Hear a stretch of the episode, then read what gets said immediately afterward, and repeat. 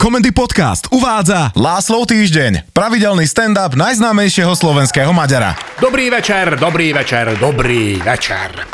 Tak som podlahol emočnému vydieraniu mojej manželky a kúpil som jej tie Maledivy. To už nedalo vydržať. Lebo to nebolo, že lacikám, poďme na Maledivy. To bolo, že ach ja úbohá, všetky moje kolegyne už na Maledivách boli, len ja nem. A ty ma už nemiluješ, keď ma nechceš na tie Maledivy zobrať. Ja vravím, a čo som ja, tvoj frajer, aby som to platil ja? Však sme manželia, nem? Tak to zaplaťme spolu. To som ale nemal povedať, lebo mi vymenovala, že čo všetko platí zo svojho platu ona a že ja z môjho chodím akurát tak do krčmy, typujem zápasy a furt kupujem nové túningy na žigulách. No, ale tento rok celkom dobre darilo s čípeš paprikami, Dvihli sme ceny, tak ako všetci, v štýle, že náklady nám zvýšili o 20% a my sme predávali drahšie o 80%. Zaplať pán Boh za energetický kríza, v živote som toľko nezarobil, jak túto jeseň. Hneď ako sme vstúpili do letiskovej haly, zavolila moja Ildiko pamätnú vetu, že locikám, to viedeň musí mať jaké obrovské letisko, keď takáto malá dedinka jak Švechat má takéto veľké. Dobre, ideme ďalej. Už keď Ildiko balilo kufre, tak mi bolo jasné, že pri odbavovaní bude problém. Ale jej darmo niečo hovoriť. Pekne, slušne som pozdravil tetu za pultom, že grüß Gott, ona usmiala. A keď som vyhodil prvý kufor, tak miesto povolených 25 mal 27,2. To ešte teta vďaka môjmu slušnému pozdravu pokývkala hlavou a mávla rukou, ale keď sme vyložili kufor Ildikov, tak pri čísle 43,7 kg už moje grüzgot moc nepomohlo. To by nepomohlo ani keby oslovenie grüzgot používali na mňa. Ildiko kuká, že ako čo má robiť, hovorím, tak budeš musieť z kufra vyhádzať tie flakóniky a kozmetiku, čo jedna pixla váži kilo. Ona si ich tam drbla, že všetky, čo našla. Naozaj nechápem, že na Maledivách, kde bude dokopy tak 50 ľudí, z toho polovice bude personál, že kvôli komu akože sa chce malovať a voňať. Ildiko sa snažila tej pani za pultom naznačiť, aby vrátili ten prvý kufor, čo už odpratal do zákulisy letiska. Pýtam jej, že na čo? A ona, že tie boňačky tak rovnomerne rozhodí do dvoch kufrov. Kúkam na ňu, hovorím sa ty máš kábliky v hlave zapojené rovnako jak slovenský parlament a tiež si není momentálne uznášania schopná, lebo neviem, čo si mala z fyziky, ale ak do kufra, ktorý už aj tak bol cez limit, narveš 15 kg voňaviek, tak asi, že moc nepomôžeme. A že čo má teraz robiť? Hovorím tak, vyber 5 tvojich najobľúbenejších, tie zabal, zvyšok budeš musieť zahodiť. Alebo je tu ešte možnosť, že by sme ich tu rýchlo bakomu ponúkli za dobrú cenu a aspoň trochu by to vrátilo náklady za našu dovolenku. Jej návrh, že si vezme voňavky do príručnej batožiny, som jej rýchlo vysvetlil, že pri kontrole by asi nestretla s pochopením a dokonca by hrozilo, že ju zatknú za prípravu chemického teroristického útoku na palube lietadla. Za nami v šóre stáli takí Maďari, muž so ženou a dvomi pomerne dospelými cérami. Už som videl na fešákovi, že len číha, do ktorého smetného koša vyhodíme tie parfémy a tým pádom by mal pánko vybavené vianočné darčeky.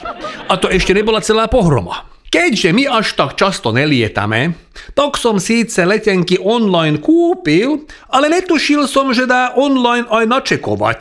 A keďže všetci ostatní cestujúci to vedeli, tak pri pohľade na letenky, čo nám dala teta, sme zistili, že ja mám sedadlo 5A a moja žena 28D. Mne až tak nevadilo, ale Ildiko úplne zrútená, že aký to je romantika, keď ona bude sedieť na druhom konci lietadla. Ja som si v duchu povedal, že tá najväčšia. A už som mal pocit, že skončila s výlevmi, ale ona ešte spustila svoj katastrofický scenár, že ak lietadlo začne padať, kto jej povie, že ju lúbi a chytí ju za ruku, hovorím pokoj serelmem, v tej panike určite tak kto nájde. Plakala až do momentu, keď zahlásili náš gate a jak sme k nemu prichádzali, tak zbledla. Kúka na tabulku až lacikám, Teraz som spomenula, ja kúkala na tú tabulku, že som ti zabudlo zbaliť spotky. A sa jej pýtam, že prečo ju to nenapadlo doma, ale až teraz, keď pomaly vchádzame do lietadla. No ona, že ak na tabuli zbadala ten nápis, že malé, gate A17, Takže vtedy je to tak docvaklo. Snažím ju upokojiť, že nevadí, že vydržím 10 dní v tých, čo mám na sebe a že aj tak budem celý čas v plavkoch. Sadli sme do lietadla, ja pri okne, Vedľa mňa starší manželský pár v súhrnom veku 200 rokov. Nemeckí dôchodcovia. On vyzeral, že počas druhej svetovej vojny bol na strane náckov. Ona, že nedožije pristáte na letisku Mole ešte sme ani poriadne nevzlietli, už ma Starky požiadal, že či by som s ním nemohol vymeniť miesto, že chce byť pri okne. Si pravím však v pohode, aspoň budem mať nohy v uličke, tak postavím, ukazujem babičke, že nech sa posunie pekne k manželovi, ona že nein danke a vysvetlila mi, že chrápe, že radšej ostane tam, kde je. Fajn. Sedím medzi dvojicou, ktorá silno smrtkala blízkosťou smrti a zrazu tete odkvacla hlava dozadu a si vravím, super, už je to tu. Exituš. A my kvôli nej pristaneme kde v Budapešti, aby ju vyniesli von nohami napred. Ale nezomrela. Bolo to evidentné. Asi som zle pochopil jej Nemčinu, lebo keď povedala, že chrápe, tak to nemyslela manžela, ale seba. Ale chrápala pak silno, že prišiel normálne kuknúť pilot, že čo sú to za zvuky, mal totiž v kokpite silný pocit, že vynecháva jeden motor a naozaj to znelo jak skopínajúci letecký motor, plus k tomu zvuky, ako keď exorcista finišuje pri posadnutom jedincovi. A pri jej výdychu sme všetci naokolo čakali, že jej po budú z úst vyletovať aj kúsky plúc. Ale jediné, čo pri malej turbulencii jej z papulky vyletelo, boli zuby. Nikto nemal odvahu ich dvihnúť ani dotknúť. A ja neviem, že čo mala teta na raňajky, ale ja som si okamžite nasadil respirátor nem kvôli covidu, ale kvôli smradu. Počúvajte, jak keby zjedla bompary s príchuťou hovno. Čuch som si teda chránil FPP 95, či ak to volá. A čo týka sluchu, tak našťastie som zbalil slúchadlá. A som rovno do nich pustil Iron Maiden naplno a to som ešte musel nájsť skladbu, ktorá rytmicky sedela s dychom babičky, aby to prekrývalo, to chrápanie. Pomaly zaspávam. A do toho deduško so mnou trase, že musí ísť na záchod. Tak ho púšťam, obkročuje ma, predkom ku mne. Neviem, prečo si rozopol gate už teraz, asi ma na krajíčku, tak aby nezdržiaval. Ako prechádza okolo svojej ženy obkročmo, zase predkom dopredu, ona vyvalená hlava z ústami do korán, tak len kúsok chýbal a mali by sme geriatrický orálny sex v priamom prenose. A toto potom dialo každú pol hodinu, lebo ako vysvetlo, deduško mal prostatu veľkosti kokosového orecha a aby toho nebolo dosť, debil, vždy keď išlo okolo letuško, tak si vypýtal pivečko. Už som s týmto situáciom ako tak zmieril. Kuknem na čas do príletu. Pred chvíľou tam bolo, že o 8 hodín sme v cieli. Teraz bolo, že o 9,5 hodiny. Zistil som, že musíme oblietať nejaké územie, kde Ukrajinci a Rusi majú nejaké výrazné problémy, tak aby nás náhodou netrafila nejaká bláznivá strela. A presne v momente, keď mi doniesli jedlo, sa vymodelovaná slečinka na sedadle 4B, teda tesne predo mnou, rozhodla sklopiť sedadlo, takže som mal jedlo všade, len ne na stolčeku, a sklopila ho tok prúdko, že mi k tomu vyskočilo jablčko na koleň.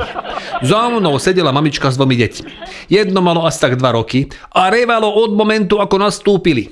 A po troch hodinách letu ešte vládalo, dokonca som mal pocit, že intenzita plaču zvyšovala a ten druhý asi 12-ročný hral nejakú bojovú hru na mobile, ktorá občas prehlušila aj babičku, aj Iron Maiden. Navyše vždy, keď išlo v bitke do tuhého, tak mykal nohami od nervozity a kopal do môjho sedadla. Musel som konať. Začal som odzadu. Na dlhú cestu mi manželka nabalila náhradné ponožky do príručnej batožiny. Neviem na čo, ale teraz zišli. Natiahol som každú na jednu ruku a začal som vrešťacemu dieťaťu hrať cez sedadlo bábkové divadlo úrivky z kreslenky Boďo iš Babovcu. Do 5 minút upokojilo a do ďalších 10 zaspalo. Možno aj preto, že som mu hral divadlo v Maďarčine a on bol Srb, ako som neskôr dozvedel. Všetci naokolo mi potichučky zatlieskali a každý mi objednal whisky.